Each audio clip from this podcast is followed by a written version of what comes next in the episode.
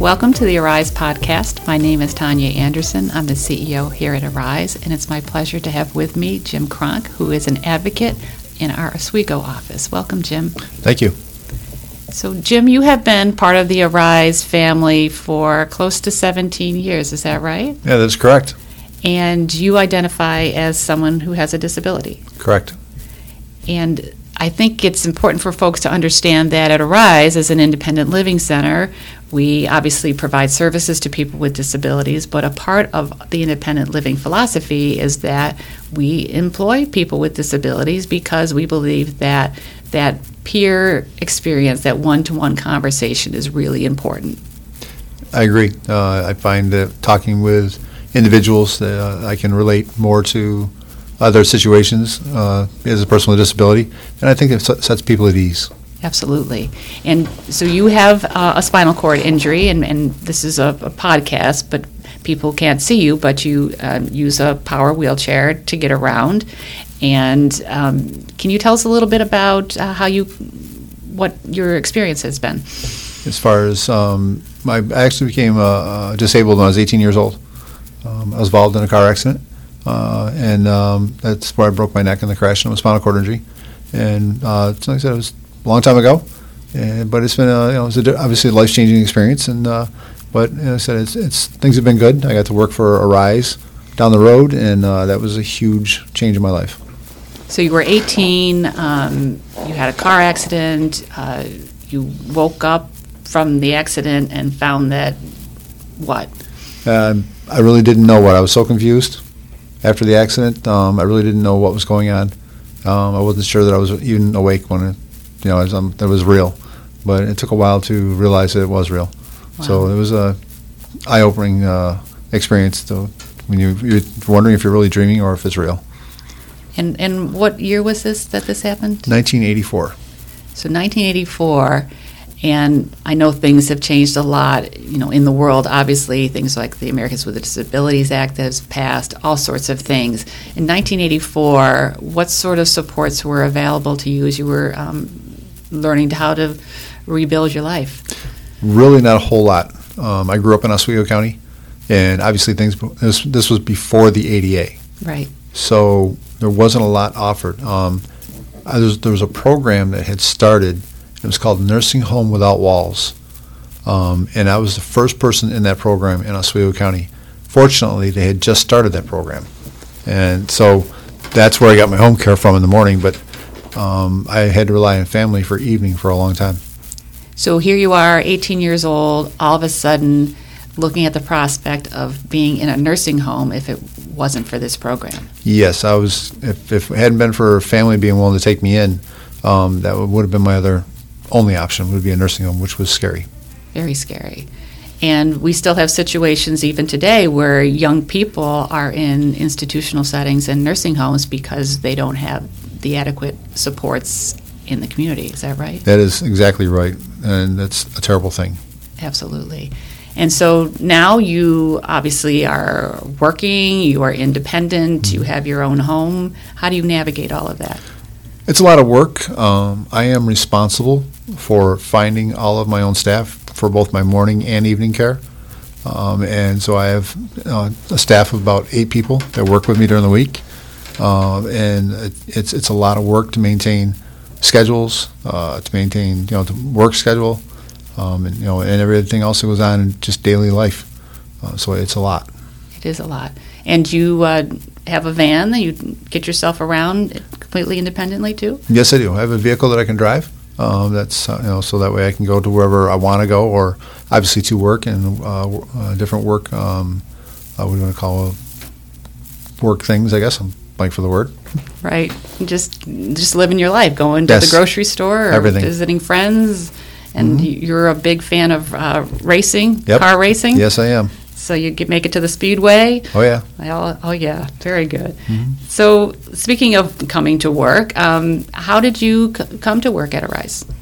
Well, it's actually kind of a funny story. Um, I just gotten out of, uh, went to school, back to school, and I just gotten through with a, um, an engineering graphics program in 3D modeling on computers, and I was going to look at for a job uh, at uh, one of the major companies like Carrier or something like that. And just as I was graduating, all those companies laid off their AutoCAD detail departments. No. And so they flooded the market for any other jobs that might have been available.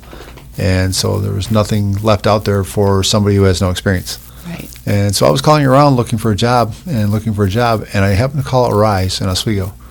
And it was by luck that the manager of advocacy picked the phone up because the receptionist was on break. And that's how I found the job was talking to them. And the funniest thing about it is, and they, they said, you know, we are looking for an advocate. And I thought, no, I really don't want to do that. So I said, "Uh, uh, thank you, though. And I hung the phone up, and then I thought to myself, what are you doing? That sounds like a great job. What do you? What were you thinking? So I called them back, thinking, well, they're never going to take me in now. And but I called it back, and they actually had me come in for an interview, and that's how I wound up here. Just Wow. by chance, I stumbled into it, and I'm very glad I did. That sounds, that's amazing.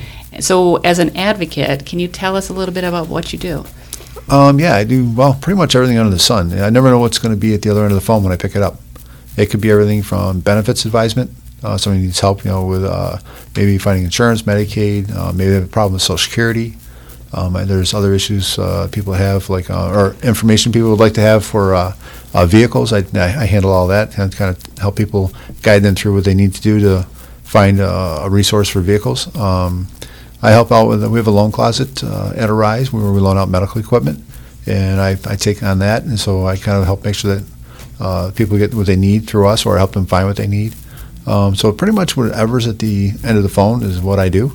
Um, there's really not much of a limit on it. If somebody needs it, if I can help them, I will. And do you find that when you're having these conversations with people that connect with Arise, that you end up sharing your story a little bit and the experience that you've had and helping them to also envision what the possibilities are for them? Yes, um, there's actually a story. Um, we there was a person I talked to who had suffered a brain injury in a car accident. She was a nurse, and she'd called look at Rise looking for some guidance, some help, and she wasn't sure about going back to work. And I kept talking with her and encouraged her to do so. But, but the one thing that she asked is she didn't want anybody to know that um, when she she was actually decided she was going to apply at Rise, I should say, and she, but she didn't want anybody to know about her brain injury. So I said I won't say a word. Everybody go ahead and apply it. I really think you should do this. Well, she actually came to work for us, That's great. and she worked in Oswego for quite a while for us. Um, and that was her first job after her injury. And but by talking to her, and encouraging her, is how I got her back into working. And I know she is still working today, not for Arise, but she is working today. But your support and then the support at Arise as a workplace helped her build her confidence. Yes, that was huge, huge. The support that I gave her, one on one, but also coming to work for rise, built her confidence to move on and do more. And that's such an important piece of what we do as an agency because we want to make sure that people with disabilities are fully included in the community, and that means working. Yes. Absolutely. What are some of the other projects that you've been working on in your role as an advocate? Um, I worked on a uh, parking bill um, that uh, I recently was signed by the governor. Well, that sounds like an accomplishment, but I know firsthand it was a very long process. So, can you tell us how this all came about? Well, the way it came about is there was a big box store, so don't, don't mention store names, in a small township. Um, and I went, I went, I pulled in the accessible spot, I went in shopping, I came out, and somebody had parked in the striped area right next to my vehicle. Well, I couldn't get in my vehicle, and so I called the police about having it towed or ticketed. And I was told by the state police and the Sewell County Sheriff that they couldn't do anything because there wasn't an ordinance in that township against it. And I thought to myself, how could that be? So, just to help people visualize, um, you use an accessible van, Yes. and you're pulling into that spot, and we know that they're they're marked as accessible spots, and then most times there should be the striped area on either side, or at least one side of that spot, because that allows you to open the side panel of the van and then navigate using your mm-hmm. chair to get in and out of the van. Is that right? That is correct. and the person had, you were in your spot, you've got your license plate mm-hmm. identified, you've got your hang tag, mm-hmm. you're good to go, and Yep. someone had decided that that striped area was a bonus parking place. Yes, pretty much that's exactly what happened. And so you come out with your stuff, and the police say, I'm sorry, you're basically unable to get into your car that's legally parked, we'll just have to wait till this person is done shopping because we can't do anything about it? That's pretty much what it was. At least the police officer was tried very hard using every resource he had to contact people, and and the management at the place I was at um, also tried throughout the store to reach these people, and nobody responded. In the end, the manager gave the approval to tow the vehicle, but they couldn't do anything without the manager's approval. And but in the end, that's what they wound up doing is taking the vehicle out of there. But after an hour and a half, Wow. That's a long time to be waiting. Mm-hmm. I was not happy. No, I don't blame you. And and this spurred you to say, you know what, we really need some sort of legislation so that if this happens again, the police can ticket or tow because an accessible spot is an accessible spot. Yes, I worked. First, I didn't know where to start. Um, I went to the town board meeting for that area, um, and they looked at me like deer in the headlights. Um, they had no idea about the ordinance, and and so they said, "Well, let us look into it." And they looked into other townships around them to try for guidance. Turns out nobody had one because they weren't used to these big box stores popping up in these areas like they are today. Right. So that presented a problem. And finally, after doing more research online, um, one of our board members, former board members, um, was talking with the Pulaski Police Chief. Right. And he gave an idea of what law kind of covered that. And that's when I took that further to um, Assemblyman Barclay's office for help. And the proposal was an amendment to an existing law. What exactly was the, the law change? The law change was, um, the law basically reads that the, um, they couldn't ticket for less than, if it, if it was, a- if it was like a strip mall or something like that, less than five businesses, which I don't understand, but that was the way it was written. Right. So, being that this was a single store, it fell into that category in the traffic law. So they wound up editing that law to make it down to where they can now ticket, uh, you know, in any area where there isn't already rules, like most cities have them. But you get in the rural areas, they don't. Right. So now it narrowed it down so they can ticket in that one, you know, if there's just one place in the market, in the uh, parking spot is clearly marked. It could be a mom and pop restaurant now. Right. But if it's clearly marked and you're parked there illegally, they can ticket and tow your vehicle. That's um, a good change. And it's not just in Oswego County now, this is statewide. Yes, um, through the help of uh, Assemblyman Barclay's office and uh, support from uh, New York State Association of Counties, they refer to it as NYSAC. Um, they, um, their, their support and stuff helping us get get this through. Um, it took five years. That's a long time. Mhm. And that's a lot of persistence. Yeah, I didn't give up. Uh, They figured that out. And that's, that's very admirable. And so now you've got this accomplishment, the, the bill is law, Mhm. but the work's not over, is it? No, there's still more to go. Um, I want to be sure that the uh, police departments know about this bill because things take time to trickle down. Right. So I've given a little bit of time here now, and I will start to contact our, our local sheriff, and I'll start start to contact the state police to be sure that they understand that this law is out there, and be sure that there's, you know, that they know about it, and that it's, you know, um, something to be looking at now. Um, and I just want to be sure of it, Right. so I'll be doing that, and that's that that's the end of you know more or less that'll be ho- hopefully the end of the uh, for that. And there's another project I'll be working on. So in terms of that whole um, education piece, a, a big part of it is that folks, I think, at this point understand what an accessible parking spot is, but they mm. may not always understand what those striped sections are by the side of those spots. Is Yeah. that true? That is true. The best one I've heard so far was from a lady.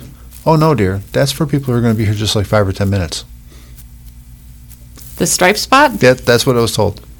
Wow, That's the best one I've heard so far. that's very creative, isn't Yeah. it? Yeah. Do you ever get frustrated when you're trying to educate folks about accessible parking and just the, the basic um, etiquette? Yes, um, it's frustrating, but uh, at the same time, you know, you the only way you can educate people is by talking to them at a reasonable manner. Right. Uh, obviously, you if you approach somebody abruptly or rudely, you know they're certainly not going to want to listen to you. Well, I can't imagine you ever being abrupt or rude, Jim. Try not to be. You know, it's been such um, an education for me and a pleasure to to work not with you, of course, but also with all the other folks here at Arise who have lived experience. And just it demonstrates to me just the real power you have in terms of taking what could have been an aggravating circumstance in a parking lot where you spent an hour fuming, but you took that for five years and made real change in the world to benefit a lot of people. Yeah, it was it was it was time to do something about it. Um, there the- enough was enough, and uh, um, I just wasn't going to quit. And it just I, I had to. I I just felt like I needed to fix this problem. And you did. Yeah, and it fixed- it took a lot of help from you know coworkers and other people. You know, there was a whole team of people that, that were there. But um, like I said, it, it- it wasn't just me, but um, we, we made it, we made it happen.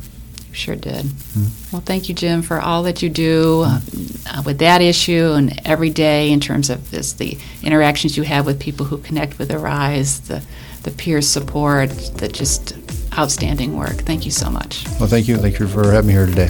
It's our pleasure. For more information on how you can support Arise, visit our website at ariseinc.org. Support Arise, support independence.